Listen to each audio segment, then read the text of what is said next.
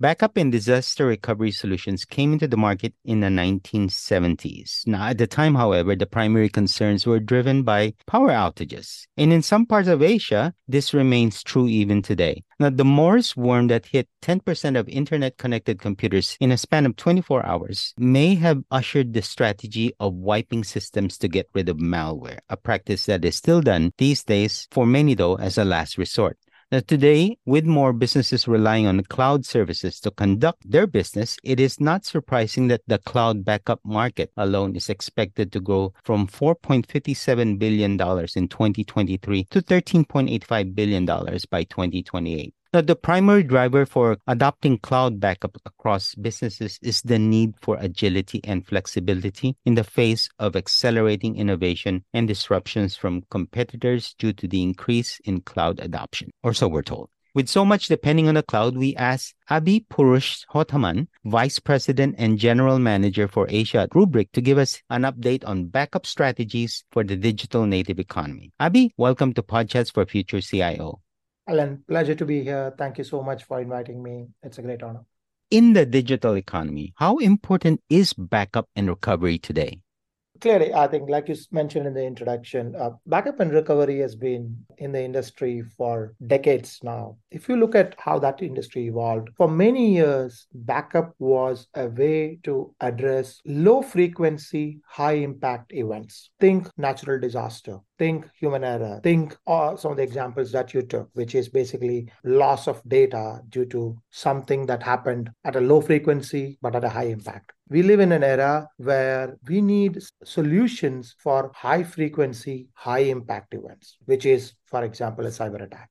The other thing about backup and recovery solutions over the years, backup was created with this thought process about moving the data fast, storing the data cheap. For 30, 40, 50 years, all the backup companies iterated and reiterated and innovated on how can you move the data fast. Why? because networks were slow, because you didn't want production applications to be impacted when I'm taking a backup. You didn't want the little window on your desktop that said backup window happening cannot service you. So you want to move the data fast so that your backup windows are reduced. The second problem they innovated and found wonderful solutions save the data cheap. Storage was costly, disk were costly. So you wanted deduplications. You wanted deduplications 1 is to 10, 1 is to 15, 1 is to 20, uh, one copy of the data. All the stuff stuff that saved the disk space. What is happening today? Network is cheap. 40 gig LANs are common. Even across the internet, the speeds are increasing across the region. So moving the data fast is no longer today's problem storing the data cheap. My phone has got a one terabyte disk space and it is only $600. Disk is no longer costly. That's another problem that you don't want to solve today because storing the data cheap is no longer a problem. You dump into a S3 blob storage in cloud, that actually costs you lesser than storing in on-prem in a disk sometimes in certain countries. So think of this, right? Backups were innovated and created in an era where you had low frequency, high impact events and solve the problem of moving the data fast, storing the data cheap. All of them don't exist today. What exists today is high frequency, high impact problems in the name of cyber events. And organizations are looking at resilience rather than recovery. There is no need to back up if you can't recover properly and if you can't address this question of when my high frequency, high impact event happens, can you recover easily? Can I detect the malware? Can I recover and be assured that my data is not exfiltrated, etc., etc., etc. The questions to which the products were created and the technology was created has changed, which means the technology needs to change. So, are you implying then that with us having access to faster technologies uh, and, and cheaper storage, has the cloud made backups obsolete? Uh, clearly not. Traditional backups with the problems that they used to solve is clearly slowly becoming obsolete. But what cloud and what these changes, digital explosion and the explosion of data has made is that you rethink backup as to why it is done and how it is done. So think of backup as a way to achieve data protection and cyber resiliency. So you have this collection of data of mission critical, important data that your business runs on in a backup. We never used to do that to fight against cyber criminals. We never used to do that to fight against cyber attack. That was never your last line of defense. Today's world, that is your last line of defense. Think of Asia. According to a report that we commissioned and according to a publicly available report, in 2022, Asia was the number one attacked region by ransomware in the world. It is expected that in the next 10 years, we'll face a ransomware attack every two seconds somewhere in the world. Every two seconds. In 2023, we had 52 ransomware attacks for an average ent- enterprise. That is one attack every week. We are living in a world where we have this high frequency, high impact events. Cybersecurity industry is traditionally focused on what I call prevention. Millions and millions of dollars have been spent on preventing the bad actor to get in we believe at Rubrik, and I personally believe that it is time that we invest a bit of that money in resilience recovery because the bad actor is eventually going to get in. For every dollar that is spent on creating a prevention technology, there is somebody sitting in one of the countries creating a solution to get in. So we need to start looking at cyber resilience as a posture for every large enterprise. And how do you reach there? You reach there by going after the most important critical data source in the company, which is backup. So we need to revitalize backup to make it as the last line of defense, make sure that the attackers, the bad actors cannot destroy your backup or cannot compromise your ability to get back to business when an attack happens. The question is only when, uh, it's not if anymore if the focus should be more on cyber resilience, how do you apply this imperative to be cyber resilient where you have more organizations where their standard for cloud is a hybrid model? This is a very complicated world that we live in. Your data is across, uh, like you said, across different sources. You, you, don't have a single source of truth, even though everybody claims to have uh, go behind the real uh, nirvana state of having one single source of truth, but doesn't exist in enterprises because businesses are transforming. There is a legacy business that runs using legacy sources. There's a cloud native, digital native business that runs using different set of sources. So your data is distributed Therein lies the problem, right? The problem is your data is distributed. You have no idea where your sensitive data is. You have no idea of your security posture. So the cyber resilience of today and the cyber resilience of a digital cloud native tomorrow needs to not only back up the data. So we will move very quickly from backing up to first understanding where the data resides, like posture. What is your posture on prem? What is your posture private cloud? What is your posture on public cloud? how much of data is in each of these areas. And what kind of data it is who is accessing the data which users are accessing the data how much of that data is sensitive. In a cyber attack if my cloud account credentials are compromised how much of my data can be exfiltrated? If my private cloud accounts can be exfiltrated through an insider attack how much of data will be compromised? So, this whole user activity, sensitive data discovery, data posture has all come together to be able to create the cyber resilience posture that I'm talking about. When I say cyber resilience, I don't mean only from a legacy backup of on prem world, I mean combining posture combining resiliency to give you true cyber recovery, to give you true cyber resilience across everywhere where the data lives we were talking about hybrid cloud backup solutions. There's plenty in the market, sometimes so much that uh, it's very difficult to differentiate between one and another solution. There's always this potential that this availability of so many options can create one confusion among the users or companies that will deploy these eventually, and in some cases, even create gaps in the way an organization is able to protect the data that it's stored. And as you say, the data could be stored anywhere, and they may not necessarily know where it is and who's using it and how much it is protected. Do you think it is better for organizations at the point where they're selecting which solution is they should go for to limit the number of options available for them as opposed to hey i'm in a supermarket type and i oh god depending on what aisle i want the technology is different from that area. This is an age old problem that large enterprises face and i empathize with that problem because i've been in the market for 30 years and i've i've seen this play out from the time of y2k small enterprises digital natives startups do not carry baggage. So they have the ability to get comprehensive technology platforms across security, across cloud, invested in right at the start. Large enterprises, banks, manufacturing companies, companies that have grown over the past hundred years carry what I call tech debt. And that's not easy to get away from because some of the tech debt is, a, is very critical in terms of how they've built the foundation of their companies. So, what we see in most of the organizations that we deal with across the region is every organization post COVID has realized that you need to have like two pillars. One pillar called run the show, run the business, and the other pillar called grow the business. The run the business is a set of IT teams and set of technology teams who are managing and grappling with this complexity, trying to find out solutions, trying to work with multiple technologies, trying to bring all of them together, uh, trying to find what I call a compromised way of running the show, keeping the lights on.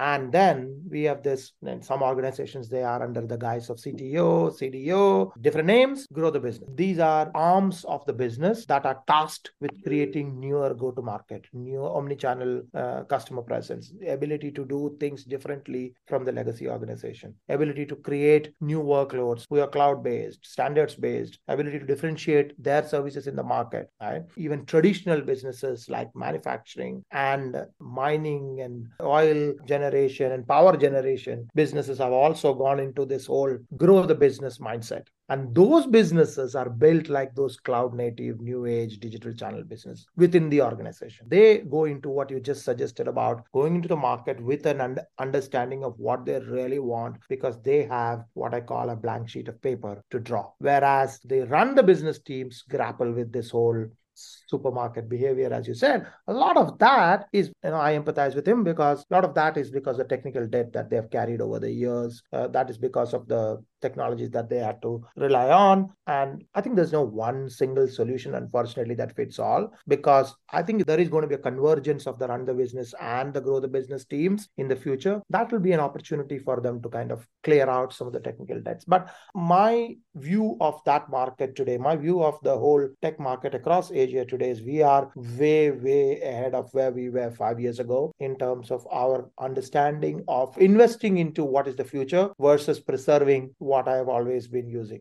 I think that is considerably changed over the last five years.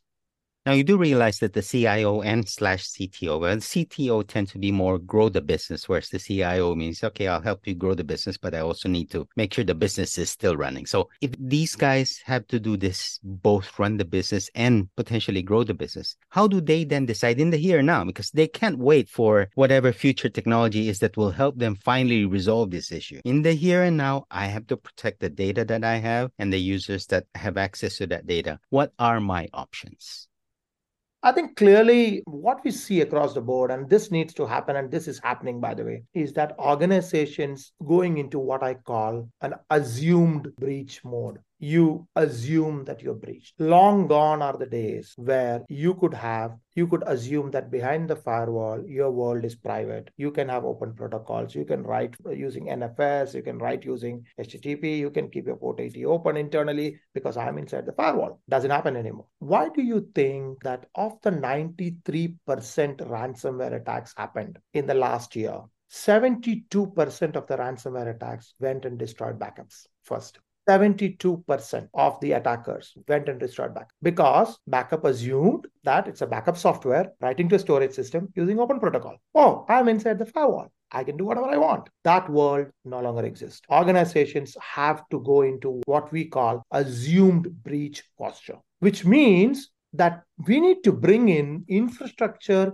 people who handle backup and infrastructures and security people with the CISO organization that handle security together to say how do we protect your data? Traditionally you look at any organization backup was handled by infrastructure teams. Security and cyber resilience was a ciso problem. But if, if 73% of your ransomware attack went and destroyed backup you want to bring them together to say how do we find the solution of this data recovery problem? From a technology standpoint executives security teams infrastructure teams even board of directors have to ask some of the critical questions during peacetime and wartime. Are we protected from open backups? Are our backup technologies are, and our last line of defense, are they protected? Are they not just immutable, but are they immutable in a way that an external actor cannot come and fiddle around with that backup?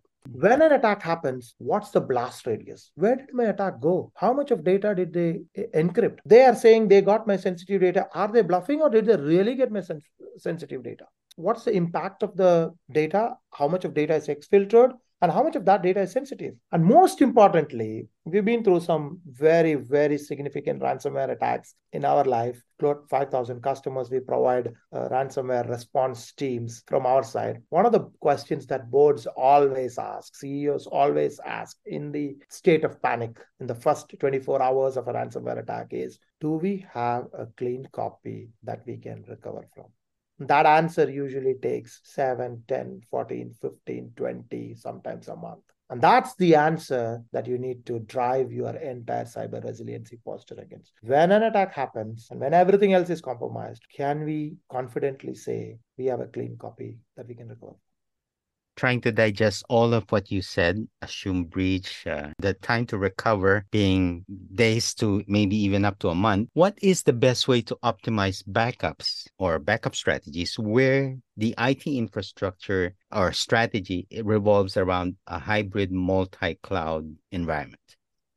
I think one of the things that organizations need to look at uh, especially when you consider what we discussed earlier the run the business organization and grow the business organization is first is to understand where you are. What's your current data security posture where are your crown jewels where does your data reside today which are the crown jewels, which are the ones that you cannot survive tomorrow with if they get exfiltered or if they get compromised. You'd be amazed to know large enterprises probably don't have an answer to that. They know what are the critical applications, but when it comes to data, when it comes to crown jewels, when it comes to sensitive data, when it comes to access to sensitive data, larger the organization, more complex the problem because of what you just said, because it's hybrid, because it's everywhere. So, first is to an assessment of what are those crown jewels. Second aspect of that is to, when you understand your data and you understand the risk associated with your data, you can create a strategy to be able to restore that data with confidence. We strongly believe that obviously all the investments that you have made in prevention of attacks and prevention of cyber events is very important and continue to be important.